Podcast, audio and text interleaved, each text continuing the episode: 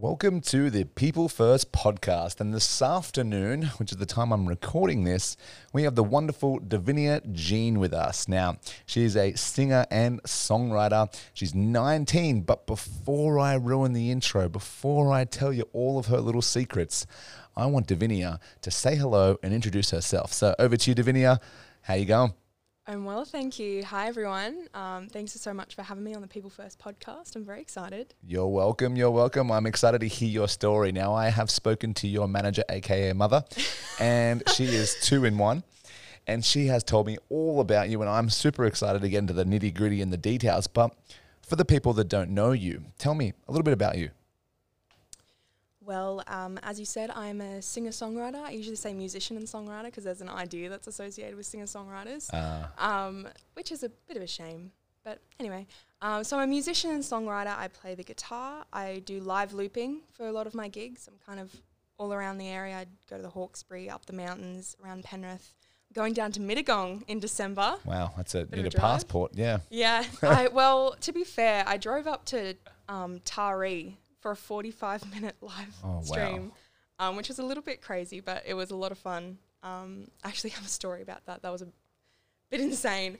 Um, but yeah, I'm uh, getting into music. Well, I've been in music for a while, but I'm getting into doing it more often and more professionally after I graduated school. Uh-huh. Um, so every weekend, which is really exciting. It's a bit of a break from what I do each um, each day. I'm nine to five marketing manager. Um, I guess not a huge jump away from the creative side, but um, it's an office job. Yeah. Um, yep. So it's nice to have a creative outlet of a weekend yep. to be doing that. Now, you've said you've been doing this for a while, but how long exactly? How long have you been uh, interested in music or at least performing music? Well, I started off dancing and I still love dancing, but um, so I started when I was about 5 mm-hmm because um, my mum was a ballerina Aww. for 12 years. I don't know if she's told you that. No, she hasn't, but now I will use it against her and to make her maybe do interpretive or at least ballet during my um, rest periods in the gym. You should. you absolutely should. Um, so, yeah, so she was a dancer and I started when I was five um, and was doing that for a long time. So I've always kind of loved music and um, listened to music and been around music. Um, my dad's a whistler he loves to whistle. He oh, doesn't wow. sing very much, but he whistles and he it's really beautiful. It's like a bird.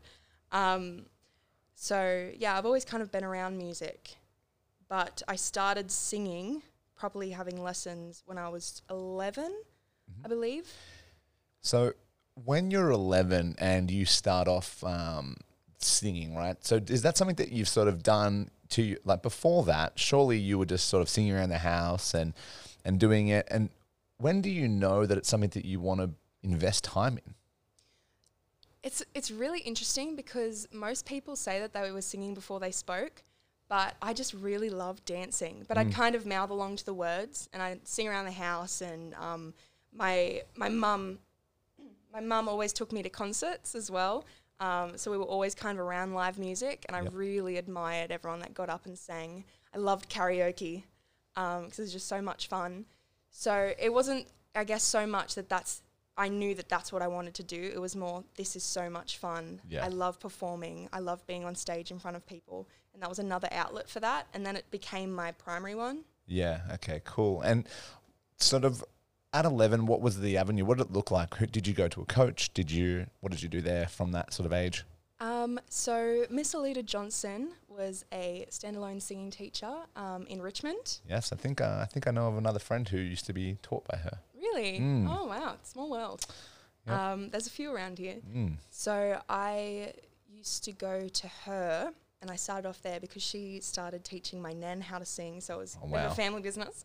Um, so yeah, she knew me since before I was born, and when I started going to her, she always asked me how my nan was, and um, so I started off with her, and unfortunately, she passed away three years ago, I believe now.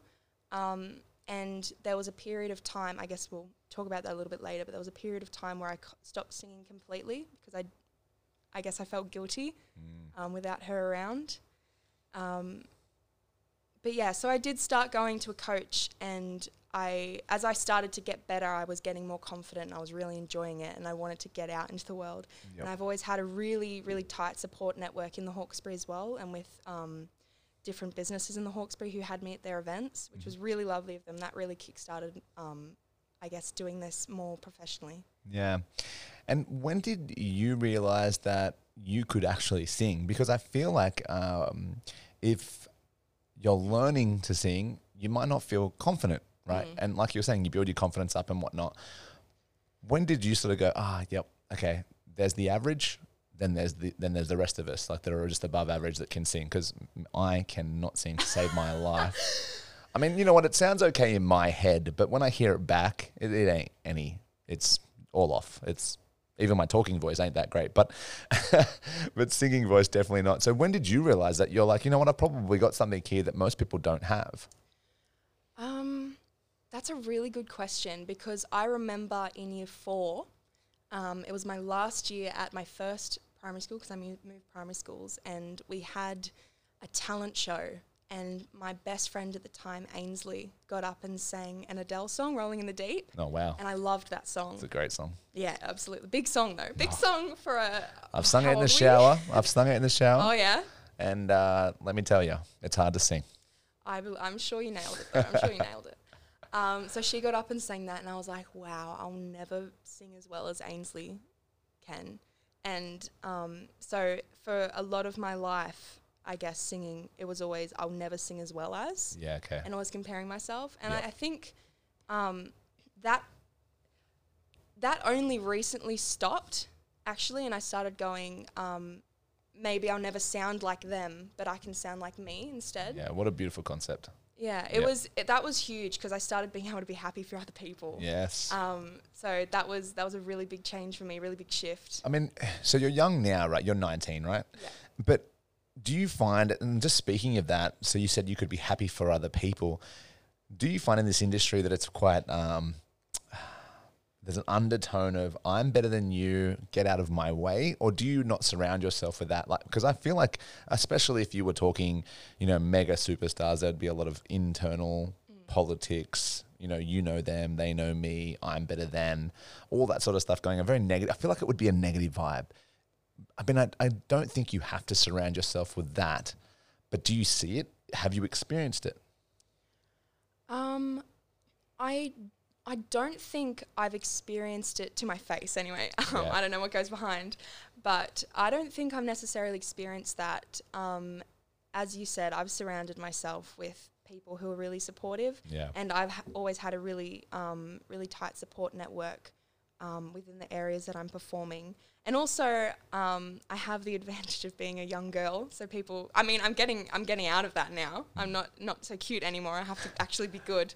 Um, but when I was younger, you you know, you look at the young girl and you're like, oh, that's really awesome that she's gotten up and done that. Yeah, I know what you mean. So I've not I've not necessarily experienced that um, to how other people may have. But yeah, I've always I've always surrounded myself with people who are really supportive and um, really happy with what's going on, and I'm I'm really happy for everyone else as well now. So Yep. I think that's important. I think no matter what you do, when you're good at some, oh, oops, when you're good at something, you must either a find your style, mm, or b um, do your best to be happy for people, even though. Um, you know, I guess sometimes the industry might push you to not be like that. mm.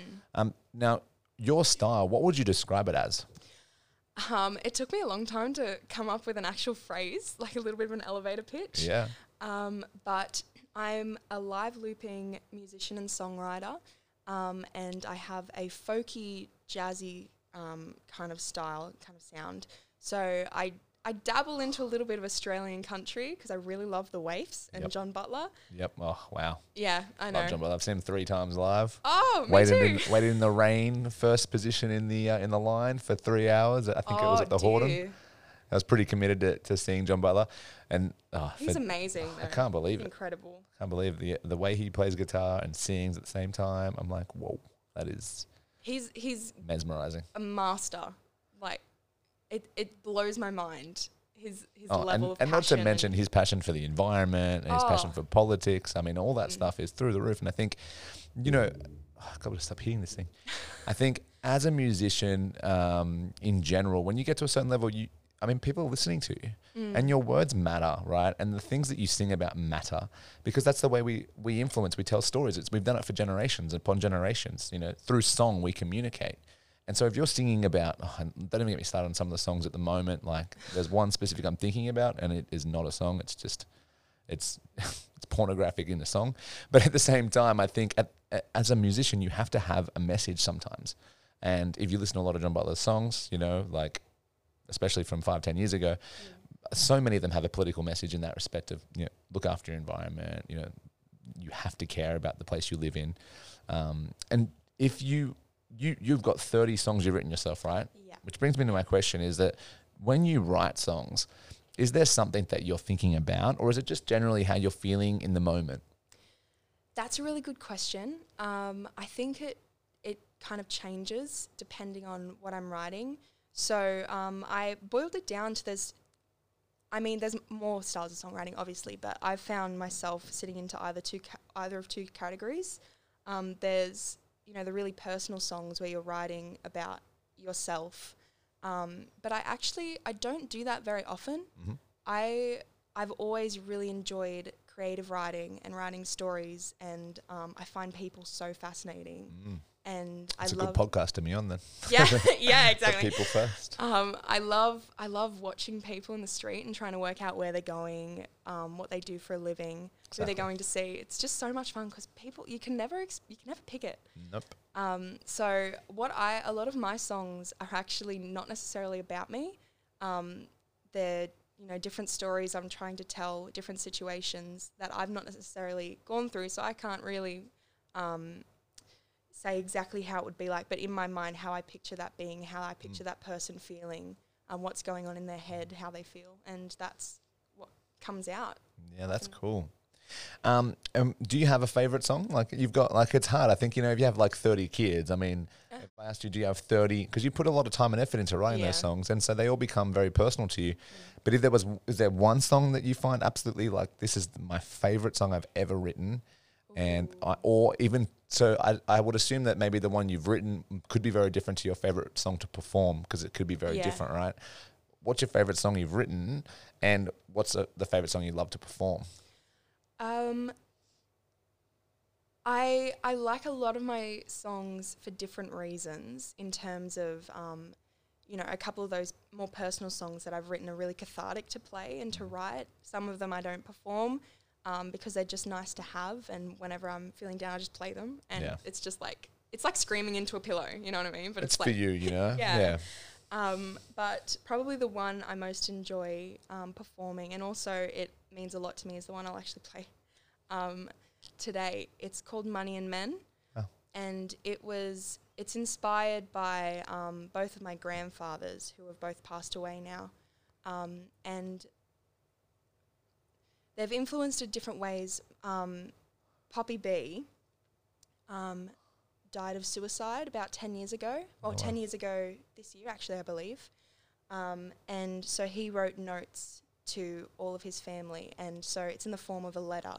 Um, the song is in the form of a letter, but my other grandfather, Pa, um, influenced it in the way of um, he passed away of cancer last year, and we had a few goodbye scares. And one of these scares was um, all of us were called into the room, and he spoke to each of us individually about what he wanted to say to us.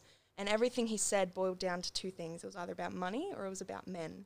And um, so this song is a letter, um, and it's about these two things and what he learnt about um, while he was alive, and kind of passing on that wisdom. I always have to explain that because it's not just me, like my 19 year old brain putting all of this um, Yeah, no. supposed wisdom out. It's what my grandfathers kind of said to their family. It's funny that people sometimes think that wisdom is related to age, but it's not. Wisdom is uh, different to that, you know. Like I know plenty people in their teens who are more wise than people who are in their fifties. So the fact that you can even articulate and comprehend everything that was told to you, and then put it into the form of a song and communicate it, is wisdom. So you've got it yourself. So although you're like, oh, it's not my wisdom, it's other people's. It's exactly yours because it's your interpretation of those those messages. Um, I mean, how hard is it for you to perform that song? For, for me, I just feel like if I was to perform a song like that, I just wouldn't be able to do it. Yeah. Um, there's been a couple of times on I had I had a gig on the anniversary of Mm. um, one of one of them passing away, and that was pretty that was pretty hard. And the other one's coming up, and I have another gig on that night as well, and I'm gonna have to perform this song. Um, so that that probably makes it difficult because I'm already in that Emotional. headspace thinking about Yeah. it. But there's some there's some days where you can just kind of take a step back and sing it without the raw emotion in it. Yep. Um, and I mean, it's always more enjoyable for everyone to really feel the song and to be in it. But sometimes you just don't have it in you. Mm. You know what I mean? So um, Yeah, for Well, for example, when Adele sings some of her songs, you you've seen that she cries Yeah. on stage just because it's so it's so emotional and you can get so caught up in that song. I think if you've ever experienced the, the benefits of sound, I mean, that's why there's sound therapy, right? There's certain types of frequencies that y- people can project that have this deep, penetrating vibration that can just resonate through our entire body. And if there is power in your words like that, that will do that to each person listening. But then I can't imagine what that would do for the person performing that, that type of resonating vibrational stuff on the inside for you and for other performers. I've always wanted that because um, have you ever like you get goosebumps right as a, as a listener. But what's happening to you as you're singing it? Is that the same thing? What, what type of what type of experience is it to to do that for someone who can project that type of emotion? Um, in in those heavier emotions, I guess the best way I can describe is like a heaviness, um, and kind of grounding, grounding yourself, and um, just it it. this is my I did drama in high school, and I'm going to try and explain it in this way. Um, is my drama teacher spoke to us about when we're doing our monologues and we're um, we're acting for our, our final exams. You have to take yourself out of that situation and forget that there's people in front of you, and just be fully present in the scene.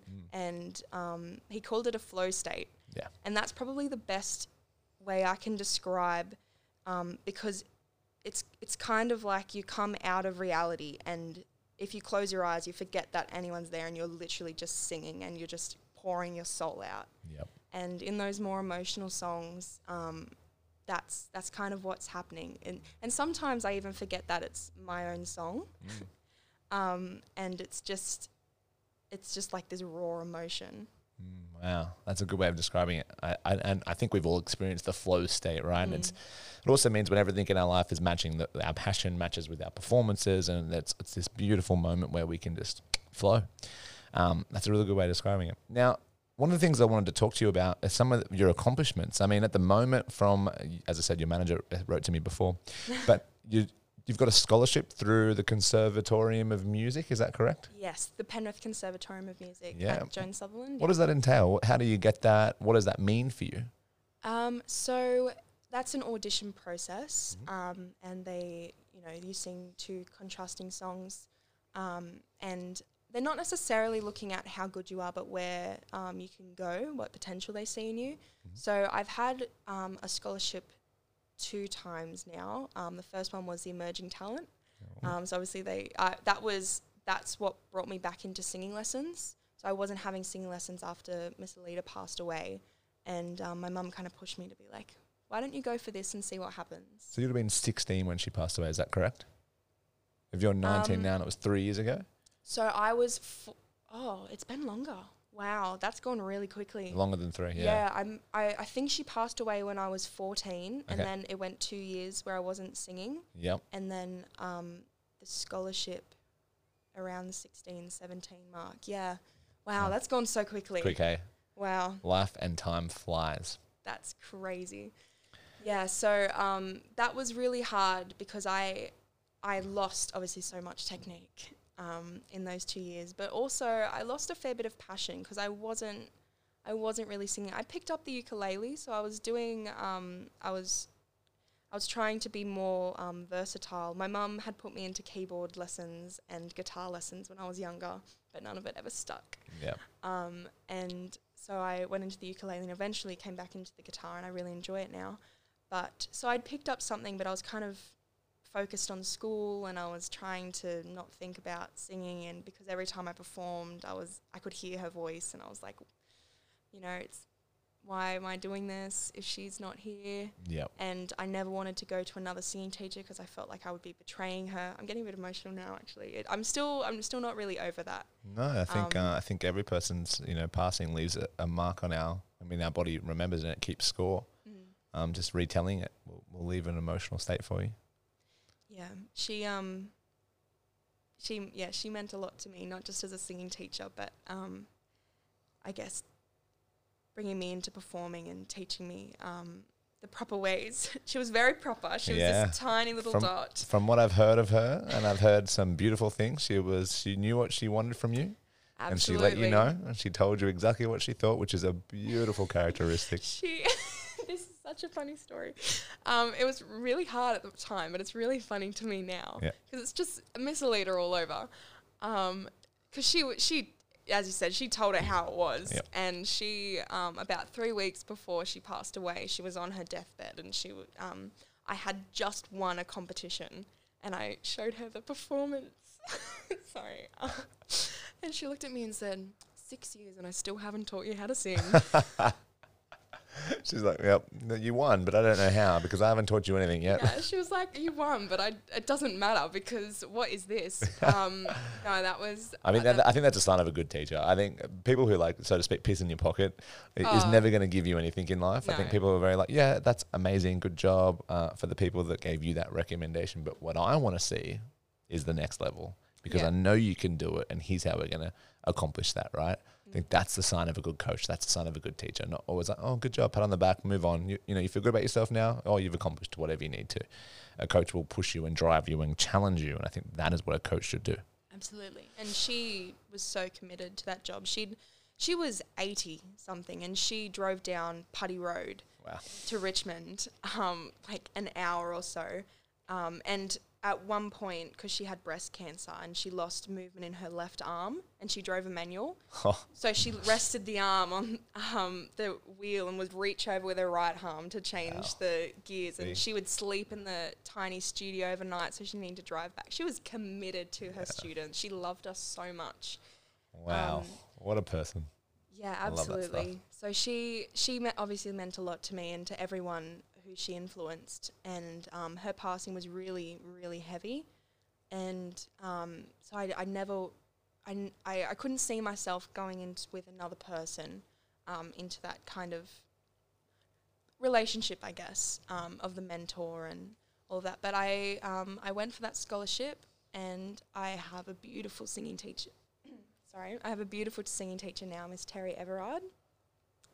Um, she's lovely, Mhm. and she's done wonders for my voice in the past few years as well. Um, and she, she, I, I guess what I needed was someone who isn't Miss Alita, and she didn't even know her. She's not trying to be her. Mm. She's her own person, and she has her own style, and she's teaching me different things. Yep. Um, and yeah, it's been it's been a really fun ride. It's been very good. Yeah, beautiful. And so, what do you get from that scholarship? So, you've you've won that scholarship. What is that? And what do you get from that? Well, for a year, um, I they help pay for my lessons, Mhm. which is a, a wonderful initiative because there's so many people I know who um, would love to get. Uh, well, there's different scholarships, not just singing. It's piano, there's guitar, there's all different ones. Yep. Um, and you know, music lessons are really expensive. Music lessons are really expensive um, for a lot of people, and it's not necessarily an essential thing, but it's it's something that can really help a child's growth and um, how they connect with the world and interact with other people. And I can't agree more. We have a, thr a four-year-old now. She just turned 4 and naturally she runs around the house singing and dancing yeah, like that. No one taught her that. no, That's an expression. You know, she expresses herself when she's happy. She dances and sings. When she's not happy, she doesn't. like it's it's a beautiful thing. I think if it, it can help a child uh, and a person um, grow, and it can help them release this you know this human shell that we, we carry around, and we can exceed that. Like we can go outside that, and we can go as far as we want. And I think that's a really powerful thing, and I and I love to see it in people naturally. I mean, like I said, I sing and I can't, and it's not because I don't. It's not a performing thing; it's an expression, right? oh, absolutely. And I like to see kids do that, and I like to see it bring out the most in people, mm, and it's really cool to see that. And Quinn does that She sings Frozen 99% of the time. Oh, yeah. It's always something to do with Frozen. Uh, but sometimes she sings other songs. There's a, there's a few other songs she sings. Oh, that's so sweet. Yeah, she's know what. Now, challenges. I mean, obviously, the passing of your singing teacher was a massive challenge for you. Yeah. Are there any other challenges that you've experienced? Um, you know, that anything that you can think of that would you would consider or you do consider to be a challenge in your last amount of singing years or, yeah. or life in general, right? It doesn't have to be Yeah. about the one thing. Well, it was never necessarily about stage fright because I love performing. I love being on stage. I love performing with other people. I love performing with myself. I love public speaking, which is really weird to say around people sometimes. They look at me like, Isn't that one of the What? biggest fears of the world? Public speaking and then death. Like it's number one is people would rather die than, than speak in public to a to a group of people. yeah, no, I love it. Yeah. Um, as long as I can be prepared. Prepared. Yeah, that's the thing. I think the more prepared you are, the more confident you should be. Yeah. Um, so that was never a huge issue for me, but there was a point, and a lot of it is, I guess, internal. Um, and while I was still comparing myself, that was really hard. But there was a point, um, probably last year and the year before, where I always felt good, but not good enough, if that makes sense. So I would. Um, I would get into the next round of something, but then not get into the final thing, or I would, um, uh, I would. A good example. It, I mean, it's really minor on the scale of life, but it felt really huge because for my um, for my HSC, I graduated last last year from high school, and for my HSC, I did music and drama, and I didn't have any ATAR goals. Um, that wasn't really what bothered me. I wanted to be nominated for Encore and for Onstage, which are the two um, things for music and drama where the best performances in the state get nominated, and the um, a few were chosen to be performed the next year in front of people. Wow. Um, that's like the, the cream of the crop of the um, performances. And I was kind of being built up a little bit by my school, saying that, oh, you're um, you're doing really well in this. Like, um, there was some hints dropped that maybe it's nomination worthy, um, and I really latched onto that. Mm. And when the nominations didn't come through, I was really devastated for a few weeks, and that was really hard because it was like. Um, I got full marks for all my performances, not to brag, um, but I, I I did. don't know. If you do well in things, you should brag. I hate when people think people shouldn't brag. I mean, if you're good, you're good. Tell people. I, I'm just really proud of that because I worked really hard for Exactly, those performances. Um, so I got full marks for all of them, but I didn't get nominated. Mm. So it was like, well, I'm good, and I've never, I, I haven't necessarily doubted um, my abilities, but it's like I'm not, I'm never going to be good enough. I'm never going to be the one. Um, I'm, I'm never going to get the lead role in this or do that, do this, do that, yada yada yada, and um, and that's just kind of I guess fed in from different things um, about like appearance and all of that that have affected me throughout my life. But I've gotten over that now, which is really interesting because I started, I realized like I may not be right for that, but I'm right for something else. Mm-hmm.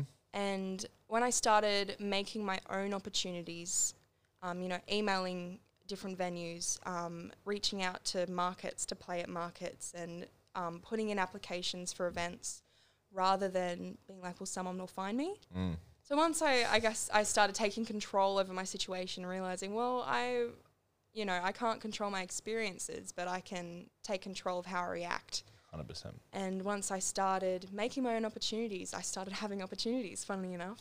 I think it's funny how people uh, assume that you know that they sit back and, and wait for the, the universe to find them, and it, and I guess in some cases that may be very true for. Man, I couldn't even tell you who. But if you think about all the people in the world who have been successful, what have they all got? Tenacity, grit, you know, determination, discipline. Absolutely. And if you're not prepared to show and execute on those things and you're prepared to make your own opportunity, you'll be forever what if, right? What if I'd actually got up and what if I'd put applications in? What if what if I'd put myself out there more? So for you to do that at such a young age, you've got another 50 years, 60 years of doing that. And that and that's the truth of it. Like there's a guy that I subscribe to a lot of his great information guy called Gary Vaynerchuk. I'm not sure if you're aware of him. Yes. Yeah. Yeah. And you play the long game in life. you know. And he's really big on like music and helping people get you know recognized. And if you're not creating every day, if you're not performing in some capacity every day, then you know you're holding yourself back, um, and that's creating opportunity. You know, creating content. Like if you have a, you- do you have a YouTube channel? I do. I need Awesome. to get a bit better at posting on my YouTube. What would Gary Vee say? He would say every day, Davinia, every day you post on there and you just grab the guitar, you grab a setup like this, and you go for it, and you do that every single day. Justin Bieber, how did he get Oh, figured out? Yeah, Boom. exactly. So first person that I can, and I don't even know how everyone's figured out, but I knew that's how they f- found Justin Bieber. Not that I say you want to be a Justin Bieber, but at the same time, he put himself in that position. you know. Yeah. everyone's like, oh, you know, they they bag on him, but he he did the work, and he's doing the work, and continues to do the work. Mm. And so when I listen to what you say about that and creating your opportunity, it's a great reminder for those who are listening to if you've got passion in something, if there's something out there that you want and you don't work on it every day, there's a good chance you'll never get it. So you have to be working on it every single day. This world is competitive. It is only rewarding those who put uh, forth effort and discipline. And if you don't put those things forward, then what, what else could you expect apart from maybe not making it, right? Mm. Now, what's one thing you've learnt from doing that? Like, what's the, what's the biggest piece of advice you can give from you experiencing not doing that to doing that now and seeing the potential from it? Um, it's quite cliche. People say it all the time, but so many no's come through, and it's not necessarily a reflection of talent or ability or um, anything else. It's it's not a personal thing. It's um, a, I, I I mean, I've emailed probably 300 venues now in the past um, six months uh, of a of a night, just sending through emails, whatever I can, um, trying to get a gig there and so many no's come through or there's no response at all but i've had about 10 let's say um, people say yes and that's 10 more than i would have had Law of averages, right? The more you ask, the Yeah. more yeses you'll eventually get. exactly and there's been so many no's but a lot of those no's are um, we don't have the space for a musician or um, you know covid means that we can't have a live musician in our space um, so it's I've, I've really learnt by doing that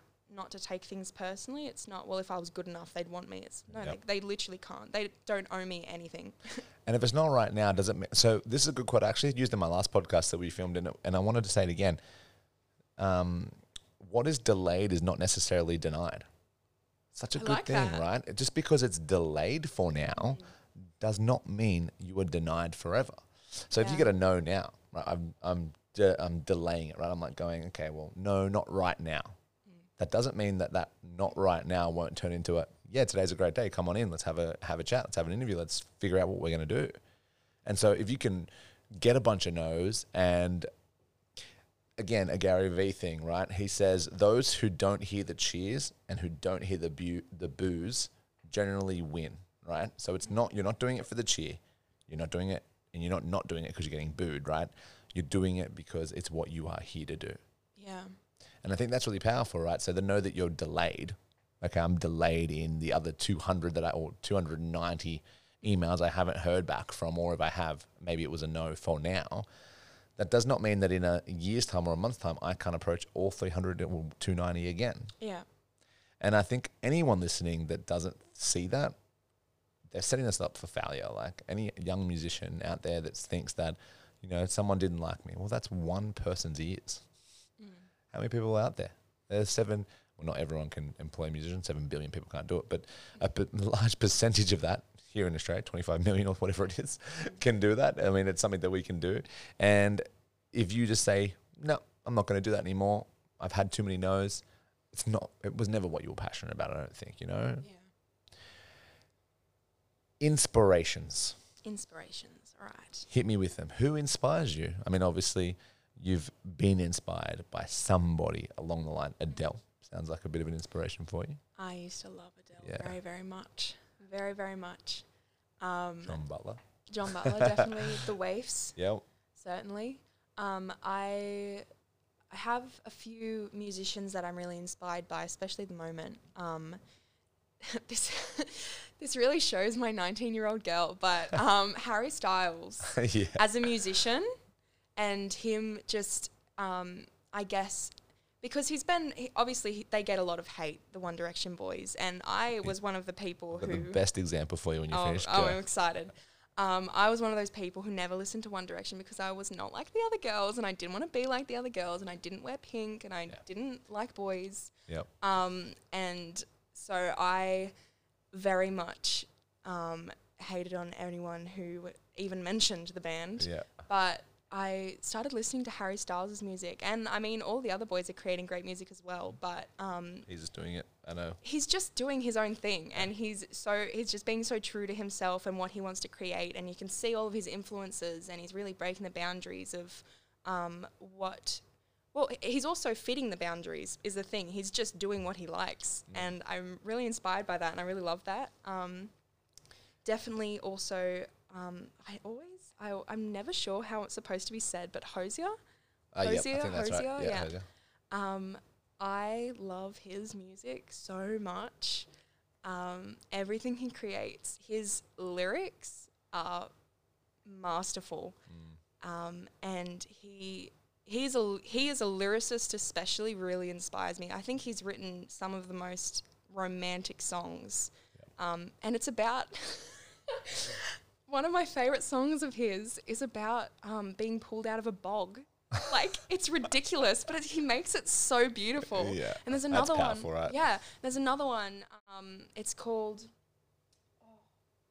In a Week. It's called In a Week, and it's a duet, and they're decomposing together, Oh wow. right in the woods. But it's beautiful. It's so beautiful. I'm gonna have to listen to these please do, please do. because my story about the Harry Styles thing is like, okay, what what year were you born? 90, 2001. 2001. No, I was like 99, Oh, 2001. I am a child. 2001, right? Uh, in 97, before you Oh, were born, yeah. right? There was a band, and you'll know them, a little band called Hanson.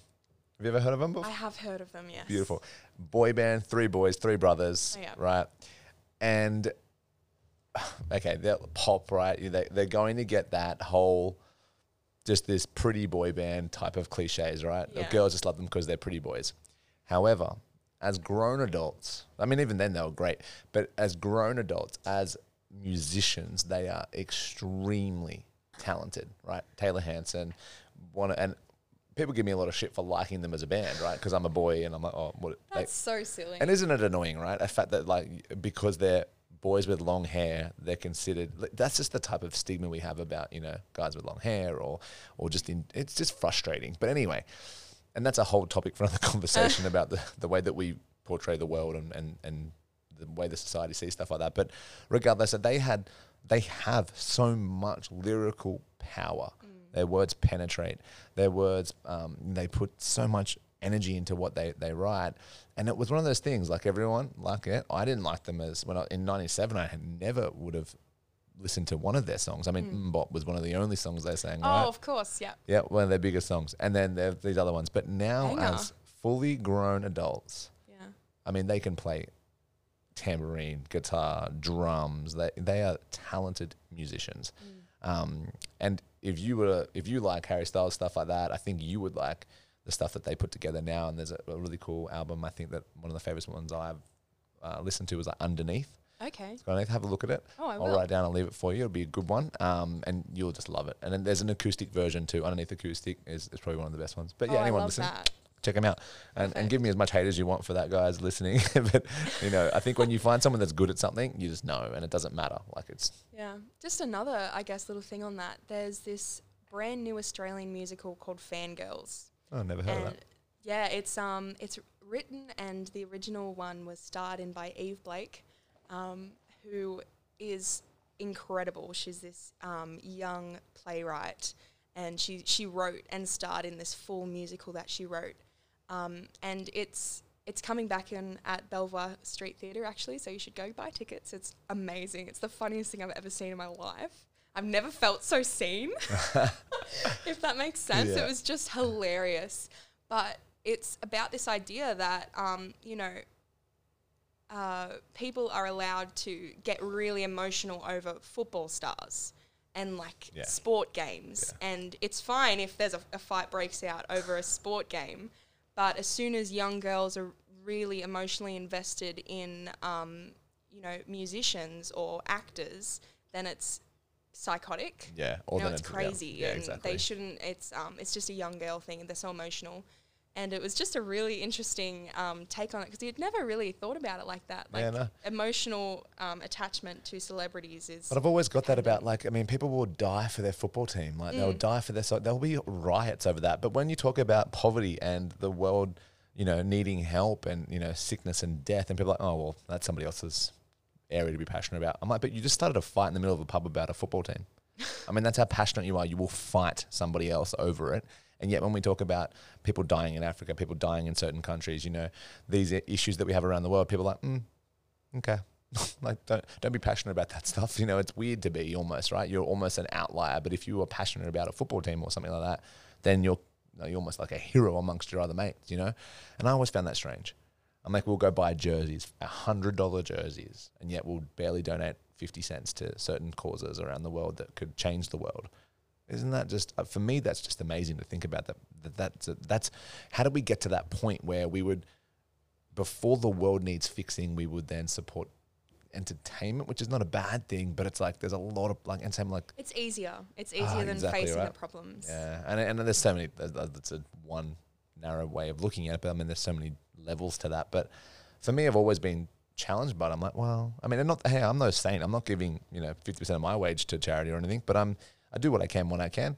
And i and i do support you know obviously we we, we do crossfit so we support you know crossfit. I've been to three or four games and i've spent more money than i probably donated to charity in my entire life. But at the same time it just seems like yeah sometimes the world's headed in a really aggressive random sort of direction more so than a supportive empathetic direction which i think is much better option. Yeah.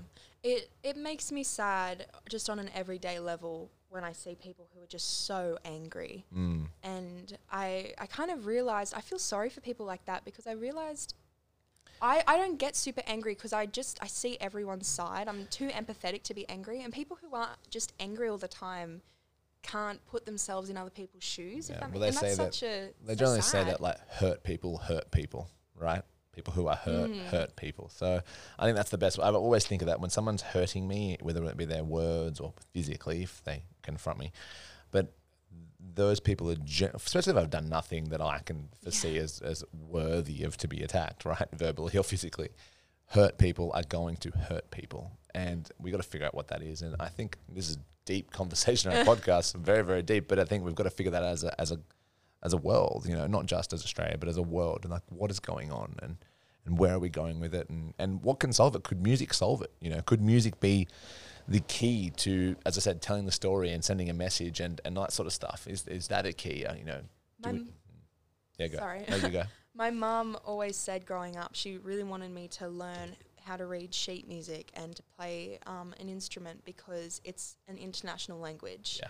There's international orchestras, they all come together. None of them could communicate, but they can all read and play the exact same song all together. amazing. The connection, right? Yeah, and it's because it's it's beyond, um, you know, it goes beyond verbal or physical cues. It's just it's um, it's the true only truly international language, It's beautiful. and um, It's a good way of putting so, it. So may, maybe it's art, you know, and it makes me so upset when people um, really discredit artists and musicians and creatives and say, well, that's not, what's your real job? You Yeah. know, like, what are you actually doing? What are you going to do with your life? Well, if you look at like you know civilizations as, a, as an evolutionary thing, like it was really respected. I mean, the artists and the creatives were really highly respected, and at some point they've just been pushed further and further and further down the the totem pole of, of hierarchy or sort of stuff, you know, sort of thing. But um, yeah, I, I wish it would come back, and I wonder what it would take to come to bring it so, sort of back. Well, it's interesting because obviously celebrities are held to high claim. Yeah, So you, why one form of art and not another? yeah. Yeah, So it's it. I guess it depends on um, you know it becomes a thing of if you're how popular you are is your worth. So it comes back to that kind of society level of um, uh, yeah how how popular you are um, shows how um, important you are to society. But that shouldn't be, it shouldn't be the way. No, and it's not all. necessarily even based on talent, but it's passion. so many deep things in this uh, this podcast. Yeah. that we went, that was good. well, I this like is I enjoy these these kind of conversations. yeah. So And now, if you were to uh, give us a bunch of books, Mm. a bunch of books, because some people like to give me a bunch, some people can ba- barely give me one. But if you were to give me some sort of books that you're into, fiction, non-fiction, inspiration, autobiographies, biographies, whatever it might be, where would your where would you go? Because I love this question because I'm a massive reader. I mean, I do a lot of audio booking at the moment, but um, I love just hands on. I love the smell of a book. I love the information. I love what I can learn from a book. If uh, even a story, a book can, can a, a way a book can make me feel. Yeah. Well, um, I I need to get back into reading. I think I went through a um, I was always a little bit of a, a book nerd as a child, and then I kind of grew out of that as I got too busy, Mm. and I put busy in quotation marks. yeah, Um, not really doing anything, but busy and not all the reading. time. Yeah, um, but there's two books that I can definitely recommend that changed changed me a little bit. Um, there's a book called Flowers for Algernon. Mm. Don't know if you've heard of that. No, it does ring a bell though, and I, Okay. but I don't. I w- couldn't tell you what it was about, but Yeah. it does ring a bell. It's definitely outside of what I, I, I normally really like historical fiction, but this is um, a little bit sci-fi. Mm. In, in a really realistic setting though, um, so it's kind of like, what if they could do this? And I don't want to give it away too much, but it's written in the perspective. It's a diary, right? It's like report entries of this man who has an IQ um, that's really low, and he undergoes um, a scientific experiment to increase his IQ. And so, as he as you read through the book, his grammar gets better, his spelling gets better, Oh wow! and at one point, it's you have to kind of really sit and read it because it's really in, how he's written it is really academic. Um, and his story is paralleled by a mouse um, who undergoes the same treatment. So obviously, it's working for the mouse, so they try it on the human. But as he becomes more intelligent, he grows more and more. Um, well, he, he starts to recognize more things around him and his friends that were actually bullying him for so many years, but he just didn't recognize it. And he becomes more and more miserable. And it's so interesting to see how it's all related. And because, I mean, they always say ignorance is bliss. The more you recognize about the world, the more you learn, the more you know you don't know, the more you see the problems. Um, you know, even even as you were saying, the more you read about the world, like the more upset you become with all of the problems. Yeah. So um, it's so interesting, and I I've, I'm not going to spoil anything that goes in, on the middle, but that was that was a really Actually, I'm need to get that title off you again at some point. absolutely flowers for Algernon. I'll write it down when I'm not it's taking up time with the podcast recording. Um, but uh, yeah, any others? That that sounds Yeah. super interesting. Oh, that that was, and I mean it. so there were two books. That was one of the That two. was one of them. Yep. The other one is Tuesdays with Morrie. Sounds like a sandwich thing. I don't know why. Um, Because oh yeah, Murray sandwiches down the road. That's why.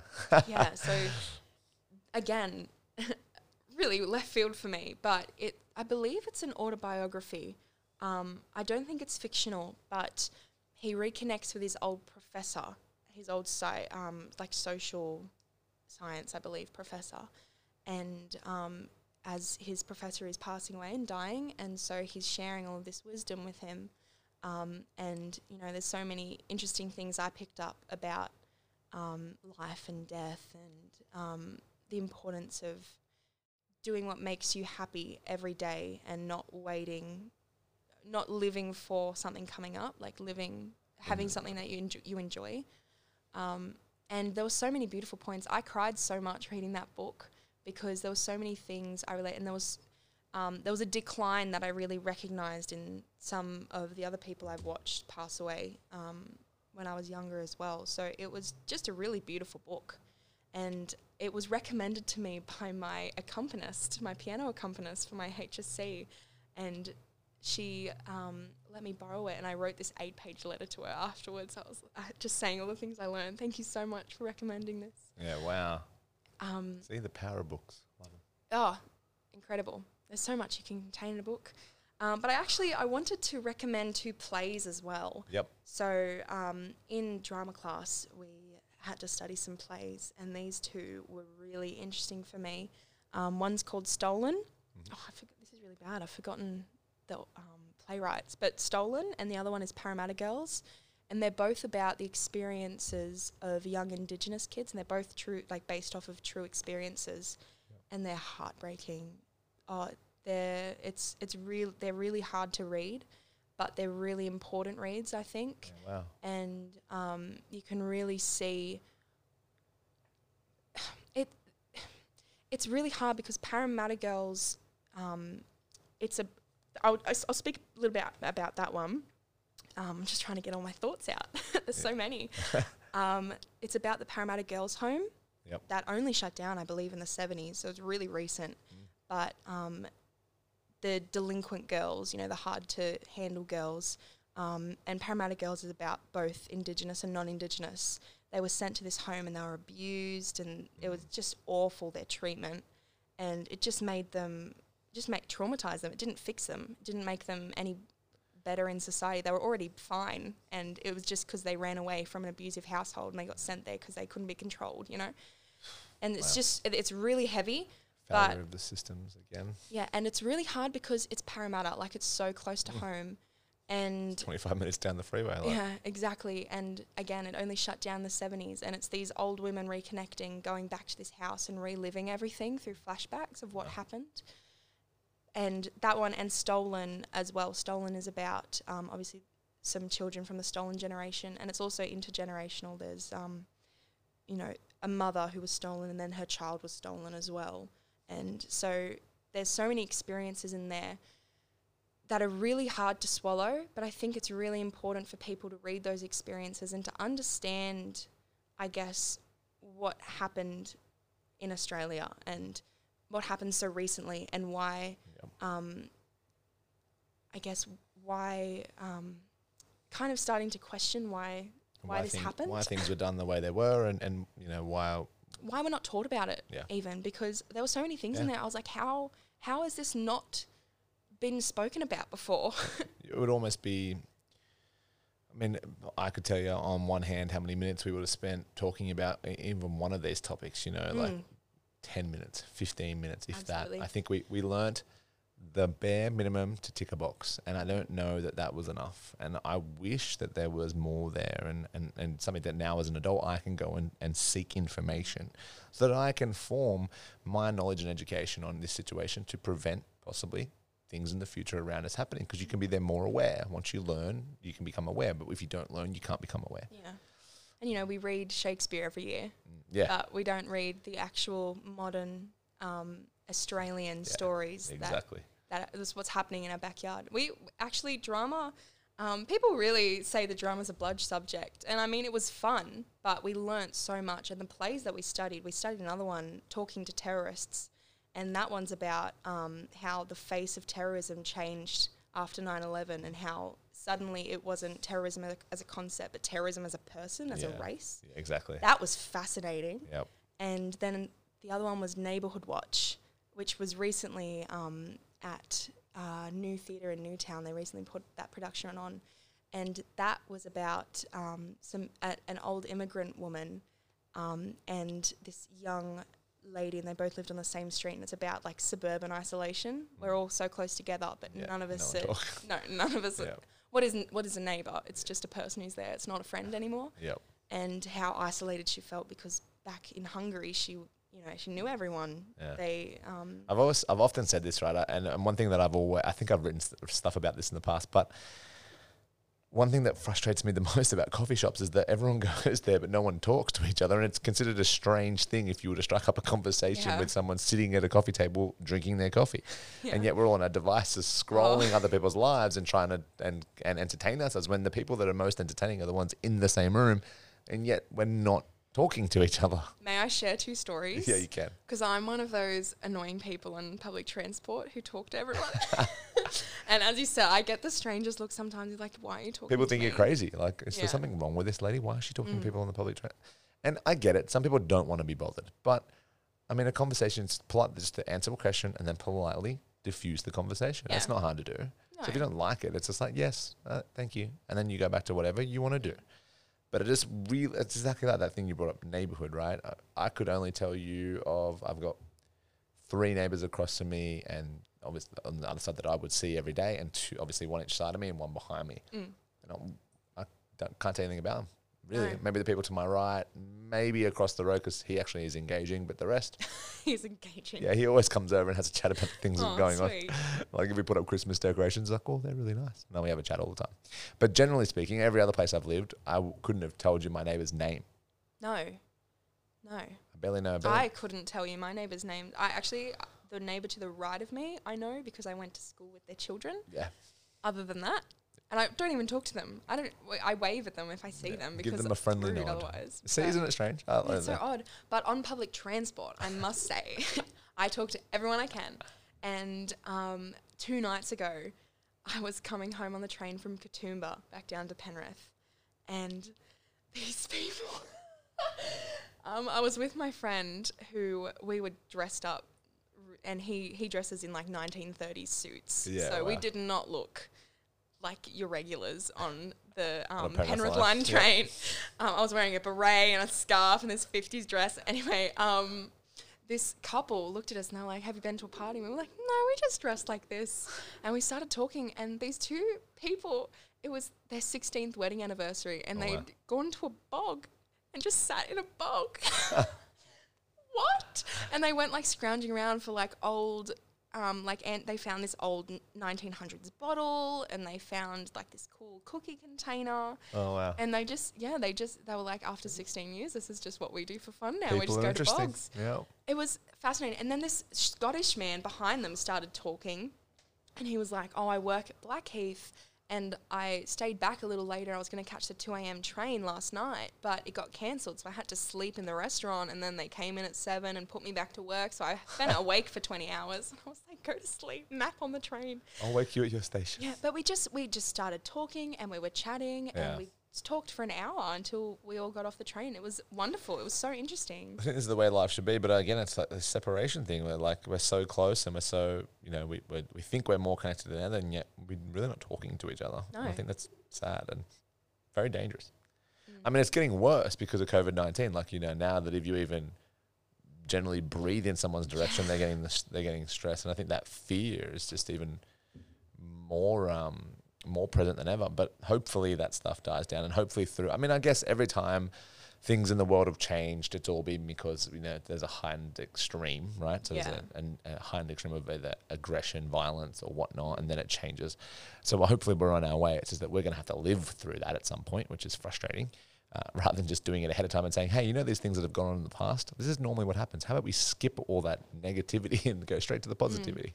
Yeah, it's. I mean, I've spoken to my mum about this. Like, we obviously it's so important to social distance and to wear masks and Sure. um, to take those precautions now for every like to keep everyone safe. Mm-hmm. But um, the lasting effects of that are Yeah. going to be so hard to overcome. And It's easy to just sort of like, um, I mean, obviously that, that uh, and I don't think that we shouldn't be doing those things, but at some point, you know, how are we ever going to stop it all? You know, like it's just an ever, it's a, it's a rolling ball. It's just going to get bigger and bigger and bigger as it moves on. I think. even something as simple. I used to be a hugger. Whenever I met someone, I'd Yep. hug them. But um, Just shaking now, hands. No one wants to do anymore. No, but even people have started to do it, but I'm kind of like uncomfortable. Yeah. I'm doing. I'm still doing the elbow thing, and Yep. it's not necessarily like because there's people I know that have tested negative and they're Yep. like fine, and they go to hug me, and I'm like, I feel awkward now. Especially considering the amount of, I mean, this is th- like the, how many people in, uh, you know, New South Wales and how many cases have we had recently? So there should be no fear at the moment because whether or not it be one or two, there's very less than that. I think they're all, I don't think we've had any cases in the last 24 hours. So therefore, this fear is unwarranted for the moment, right? That doesn't mean it won't come back, doesn't mean it won't be there, but there's so much fear that just won't ever leave. And that, that worries me a little bit. You know, what type of world is my little girl going to grow up in? You know, um, being told that, you know, you've you've got to social distance, you've got to sanitize, you've got to, which is all normal hygienic things, which is positive. But it's the stuff that goes on, the uneducated things, I think, behind that and the negativity behind that that will make the the, the problems for them, I think, long term. So hopefully we can change it. Hopefully, you know, this all we get a vaccine, you know, people start to find a way around it. Like humans are very resourceful. Um, so I think that we will do that, but hopefully sooner rather than later. That's interesting what you said about you know, um, obviously your little girl growing up. I couldn't imagine being a parent Mm. these days. I mean, Scary almost. I feel every time she leaves the house, I'm like, I'm scared. I don't know why. I was saying even I um I was saying the other night I couldn't this is a little bit off topic but I couldn't imagine having a kid and sending them to school like n- suddenly not seeing them every day Yeah. not knowing what's going on Yep. because um my um my little cousin is going to preschool and he went to a new preschool and he loved it and he hates going to the other one. And we were like, well, what's happening at the other one? Yeah, why Like- why so much of a contrast? We get sent photos of him really happy, but obviously they're not going to send us photos of kids hitting him or something. Yeah. So you just don't know. And kids don't have the vocabulary at Yep. that point to express their emotions. They still feel it, but they can't tell you what they're feeling. Hundred percent. I always think that. I think I wish there was just a camera, and this is weird, but a camera at school that I could watch. Like she's obviously my child. Yeah. I could watch just the Quinn cam, right? Just Quinn follows her cam. around. Little helicopter just follows her around. And I mean, with drone technology, yeah, maybe we might be able coming. to do that. Yeah, we might be far off that. Five to ten years off just the, the child, the helicopter parent being able to be in their element. That's really funny because my dad, when I started going to high school, my dad's my dad is um I'm an only child, and my parents love me very much, and um so they were always very protective of me. And my dad used to um, tell me that he had a spy at school, but it was really weird because he'd tell me did, yeah. he told me specific things I'd done that day, and I'm like, how do you? That's so. And I think he was just like guessing. Yeah. But um, I was convinced it was this girl I went to primary school with, and she really she caught on because I told her, and she started pretending to like take photos and but like How funny. winking and like. For yeah. dad's photos. So it's really funny you say that That because the best. that's what it felt like. Now, one of the other questions, Davina, I like to ask is if you were to have dinner with someone um, past or alive, who would they be and why? Oh, or can I do both? You can do both, actually. Okay. Let's do both. I had a little bit of a think about this, um, and they're a little bit unexpected, I guess. I mean, there's so many people I would love to have dinner with and just talk about, like, Life. Yeah, and even like there's so. I mean, the media likes to bring up really random questions that you never get the question, the answer to. Yeah. I'd love to ask those questions. Yep. but that's just me being a bit nosy. um, in terms of someone who has passed, I in year five did a few months studying Marie Antoinette, right? And I find her fascinating because she was only, I think, 15 when um, she got married, and suddenly she's head of a country that hated her because she wasn't um, Austrian. Wow. and oh sorry that. she wasn't french. My bad. She was austrian wasn't french. And so it's like she was under so much pressure. And she i mean at that time the french economy was obviously awful and everyone was starving and Yeah. it's horrible what they were going through. Um, and everyone needed a scapegoat and they all blamed her because she was spending all the money. But she was she was a child and she was thrown into this point where she has all this money what else would you do you, Yep. you know you, i i want a fancy dress okay Yep. i'll get a fancy dress i can do that Yeah. Well, the world will ha- uh, the, all the friends will hate you. Oh, okay. yeah well, i mean i don't see them every day i don't know what they're going she didn't walk through the streets and see the poverty no one told her Yeah. um, so i would love to meet up with her and just be like what What was you know, life like? Yeah, what was what what was it like to be suddenly in this position and to know? Because I mean, she would have known that she wasn't very liked, um, and just kind of talk about what was going through her head and why. Um, I guess getting her side of her side of history. Yeah. And it's very easy to um, hate people that get into positions of power. And I mean, it's it, but it's it, it's really hard. I mean, it would be it would be really hard for everyone because you can't please everyone, Yeah. and you Yep. know you go in with a purpose, but suddenly no one else wants to support that anyway. So you can't you can't do the good things. Yeah, All you can exactly do is make a good time. Yep. So I mean, not supporting anyone that does that because you know it's awful and you know fix our problems, but yeah. um, it's it, it's just I'm I, I feel so sorry for everyone that gets into positions where Yeah. suddenly they're in the public eye and they're in charge because you can't you can't put that at on a person. The entire royal family, like I mean, if you look at the positions that they've been put through, and and people that are just arising, and now all of a sudden in these positions, and you think, you know, how would I have reacted if uh, that was Ah. if that were me? I would have gone feral. Can you imagine? And you're not allowed to though. In those, in those like, I mean, you're, you're, you're kept in so much of a line. Like, I mean, your life is so affected; it's completely changed. So that would be very interesting to have dinner with um, with someone like that. That would be very, very inform- like informative about that And style that you've never been so lonely as well because Yeah. she she couldn't just go out and make friends. She has to be surrounded by people who want something from her, yeah. and you can't trust anyone. Oh, what a- Um, almost so- like a almost like a curse. Like right. Absolutely, and to be so young and th- anyway, so she she would be. Um, I would love to speak with her, and alive. Um, this is this is a bit nerdy, but I'm happy with it. Do you know um, Lemony Snicket? No. Okay, so that's a pseudonym. He, the real author is Daniel Handler, but he wrote the um, a series of unfortunate events. Oh yeah. Yeah, yeah. Yeah. So um, he that that series. It's still my favorite book series, but it's it. I read that as a child, and I was like, this is whack. This is insane. I love this so much, and I've I've never gotten over that feeling um, because it was just so different. I mean, obviously he writes the books, and it's um, you know, don't read this book. You shouldn't be reading this book. Like it's so depressing. Don't read. Read something else. Yeah. And I'd never never come across anything that did that before. Yeah. You're like, whoa, why? But I, he's he's such an enigma.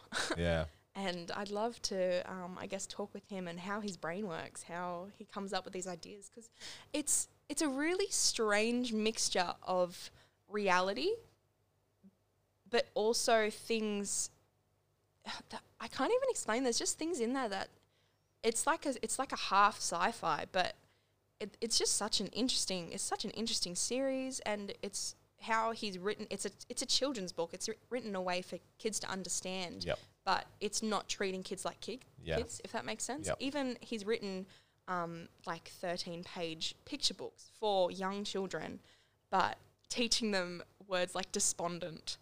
And stuff like that. And it, I just find that so fascinating. And treating treating kids like people. Yeah. Is Rather than like this lower form of humanity. Yeah. like, oh, yep, they wouldn't understand. It's like, well, we have to teach them, but exactly. without doing what we're doing, we're not going to teach them. Yeah, I find that so. I I love. Um, I, w- I was in. Um, I was i- out in public yesterday, and I'm just gonna I'm gonna tell this story. I was out Yeah. in public yesterday, and there was this mother, and her kid was um like screaming, and she wasn't she wasn't happy, but her um yeah the mum was just she sat her down. She was like, use your words. Why you like why you use your words, and she expressed that she wanted, um, like, she didn't want to be sitting. She wanted to do something else. And she was like, okay, I understand that. We're going to have to sit here right now, but we'll go do something else later. And then she was, um, she was running away and stuff. So she got put, put in the pram and she was screaming and she wasn't happy. And um, she, every time she clicked in, um, like, kind of the belt, Yep. she was screaming and she, and she was like, use your words. What, what's wrong? And she wanted her to undo it so she could click it again. Uh, And every time she clicked it, she screamed because she wanted it unclicked. But after a while, she was like, "Can you unclick this, please?" oh, wow. And she stopped screaming. And it was like, if you treat kids, if you stop ignoring their emotions, Yeah. because people, ev- you know, kids feel emotions just as strongly as adults. They just Mm-hmm. don't know how to. Exp- I said that earlier. They just don't know how to express. It. They don't Uh, have the words yet. they haven't learned how to regulate the emotion they're experiencing Exactly. yet. But once they Yeah. learn, and we teach them how to do that, rather than screaming at them Yes. and telling them to shut up, Mm. which and is she was getting so many dirty looks because she was letting her child scream, and that's not okay. You should be, you know, you should have already smacked them and told Yeah. them to get in the car or something, right? But she taught she she really took the time to teach her kid in that situation, and I just I really respected that, and I wanted to say something I didn't because um, I don't know why I didn't. I should have said something, Yeah. but it was just so it was so nice to watch. Yeah, I think uh, as a parent, you know, um, the more I try and slow things down and explain to Quinn, obviously I'm tested, right? There's there's many. Yeah, well, my, that's the my, other thing. My patience is tested every day, um, and sometimes I got to remind myself that it is not Quinn's. She's not doing this with malicious intent. She's doing this because she has no other way of expressing these emotions that she has not yet learnt to regulate.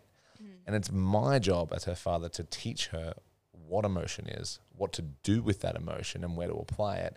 But then also get her to communicate these things Yeah. because you don't want to internalize that. Because if I tell her to shut up all the time every time she's sad, when she's sad as an adult, she will shut up. And that's not what we Mm. want. We don't want people shutting up as an adult. That's something that really gets me um, when I see things like my the the stereotype of the teenager coming home from school. It's, How was your day? Fine, and just not expressing anything. Oh, Mm. what'd you do? "Hmm, nothing much. Mm. And then the parents complaining about. It. I'm like, well, that's that's your fault as a parent. Like that's not Yeah, that's gotta- what they've learnt to do. You got to probe a little bit, and and I always think the way I was going to raise Quinn has not even come close to what I am doing as a parent. So it's very very different, and I hope that when Quinn is of that age, we have a much better uh, connection and communication sort of bond where we can talk about things. And sometimes I, I'm assuming she just won't want to talk to me about her day, and that's okay too. Yeah. so I, as a parent, I got to understand that. But yeah, I wasn't going to do this. I wasn't going to do that. I was going to do this as a parent, and all those things have just gone completely backwards. And you know, we're doing the best we can. No, But- well, that's the other thing. You know, you got to do. Everyone's a person. Everyone makes Yeah. mistakes. Everyone's imperfect. You got And to do what we you can. and unfortunately, as parents, you know, me being first time parents, how how I learn and. Mm. Yeah, and she will be an only child as far as I'm concerned at the moment. You know, that won't change. So we're going to have to do the best we can and, Yeah. and put it all together. Well, props to you. Thanks. So much respect to parents. Everyone listening, that's a parent. Yeah, I oh, respect you the hardest job on the planet. Yeah, I believe that. I know how I am for my poor parents. yeah. And I've heard how you. No, I'm joking. Heard it. When my mum's comes in angry, it's, Like, she's Sally, letting it out. What's wrong? It's only 6 a.m. And she's like, Davinia. I'm like, oh, no, she never didn't that. wake up. Yeah. Yeah. Well, I want to thank you so much for joining me today, Davinia, on the People First podcast. Uh, Thanks is- for having me. No, you're welcome, and it is a it is a big thing to put yourself out there in front of the world and, and let them listen to you. And I hope that um, if people love what they're listening to, they will reach out to you and contact you. And if people did want to listen to uh, more from you and maybe hire you for a gig, Ooh. where would they go? Well, that's a great question. Thank you very much. um, I have recently put up a website, daviniajean.com, all one word. Um, so on there, you can contact me for a booking. You can also follow my socials on Facebook and Instagram, which is Davinia Jean Music. Um, or you can listen to my single that I've released on my doorstep on Spotify or Apple Music or any other streaming service. Davinia Jean on my doorstep.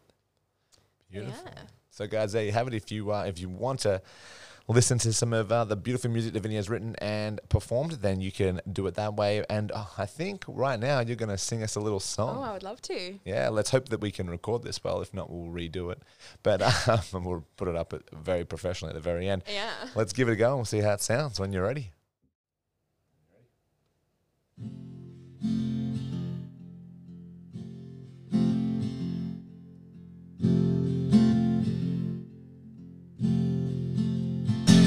I start with hey or dear?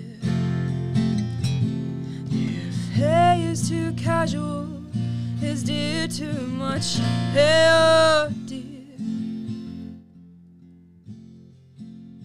Hey dear. No one can say they've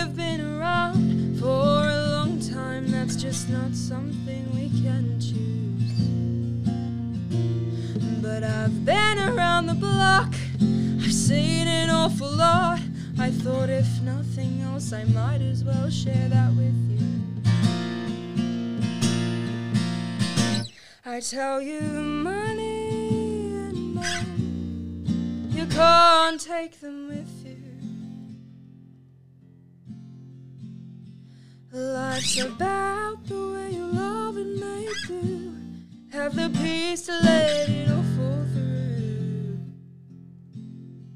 That's what I know of money and men. Money and men. Mm, don't work too hard, I know that's not what you're told. Enjoy what you build now. Wait till you get too old. Take care of yourself, but take care of one another. I'm putting you in charge. Walk with each other. Because of money and men, you can't take them with you. Life's about the way you love and make do. Have the peace to let what I know of money and men. Money and men. I'd love to stick around and see who catches your eye. Let them be a better, more loving person than I. I'd want to be jealous of their kindness to you. Don't rush, but don't be scared try something new. because of money and men. You can't take them with you. Life's about the way you love and make do. Have the peace to let it all fall through. That's what I know of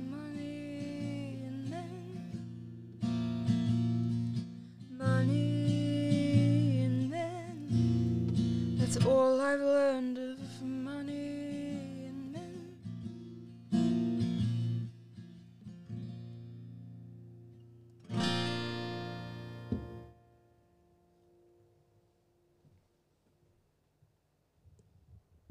Fantastic work, Davinia. That was beautiful. Well done. Now, guys, if you loved that and you enjoyed that performance by Davinia, make sure you check her out on her social media. Make sure you contact her, and uh, everything you need will be all over the social media. I'm assuming, yeah. Absolutely. Beautiful. Thank you so much for your time, Davinia. Anything else you want to contribute and add on to today, or? Oh, I think we've pretty much covered everything we can. Yeah, we went we went deep. We Um, did. Yeah, it was beautiful. Thank you so much for your time, guys. Until next week, please stay safe, and I will see you on the next episode. Have a good one. See you, Davinia. See ya. Thank you.